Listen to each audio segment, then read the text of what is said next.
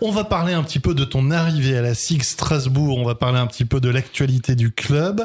Tu es arrivé à la SIG en novembre, tout de suite il y a une belle période sur la route, tu parlais de ces victoires sur la route, mais depuis il y a cette grosse série de défaites, est-ce que tu t'attendais à ces difficultés?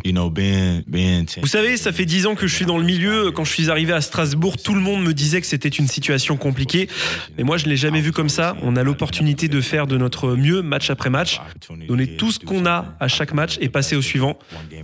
On a gagné 6 ou 7 matchs à l'extérieur au début. On a eu 4 matchs à la suite à l'extérieur. Je ne pense pas que je l'ai déjà fait dans ma carrière. Normalement, tu as un match à l'extérieur, après à domicile, puis deux à l'extérieur. C'est très rare d'avoir quatre matchs à l'extérieur d'affilée. C'est la première fois que ça m'arrive dans ma carrière. Ce qu'on a fait, ça montre le potentiel de ce qu'on peut faire et ce qu'on peut avoir. Dans cette période, quand je suis arrivé, l'équipe était dans une mauvaise passe. Il y avait euh, des joueurs qui partaient, des joueurs malades aussi. Mais l'équipe ne se préoccupe pas de ça. Le plus important, c'était de trouver un moyen de gagner. À cette période, on était sûr de nous. On jouait euh, de bonne façon, même s'il y a toujours des choses à revoir, à travailler pour s'améliorer.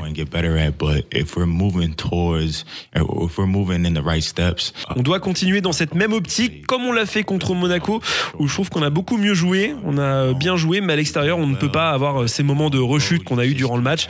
On a eu 27 passes décisives, on a bien partagé la balle, on a eu des moments de rechute dans le match, surtout en défense.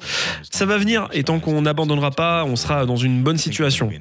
Je ne vais pas m'arrêter de travailler et je connais les mecs qui sont dans l'équipe, ils ne s'arrêteront pas non plus. C'est la seule chose que la SIG Nation, les fans doivent comprendre et j'espère qu'ils resteront derrière nous parce qu'on ne s'arrêtera pas. On va passer à, à notre retour vers le futur.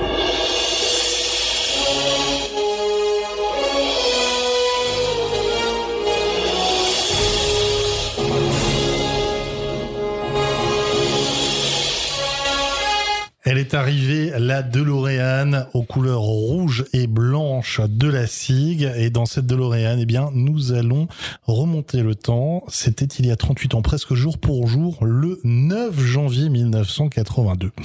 La SIG joue encore dans son ancienne salle. Elle accueille Saint-Étienne Hall de la Poste, à Ilkirch-Grafenstaden.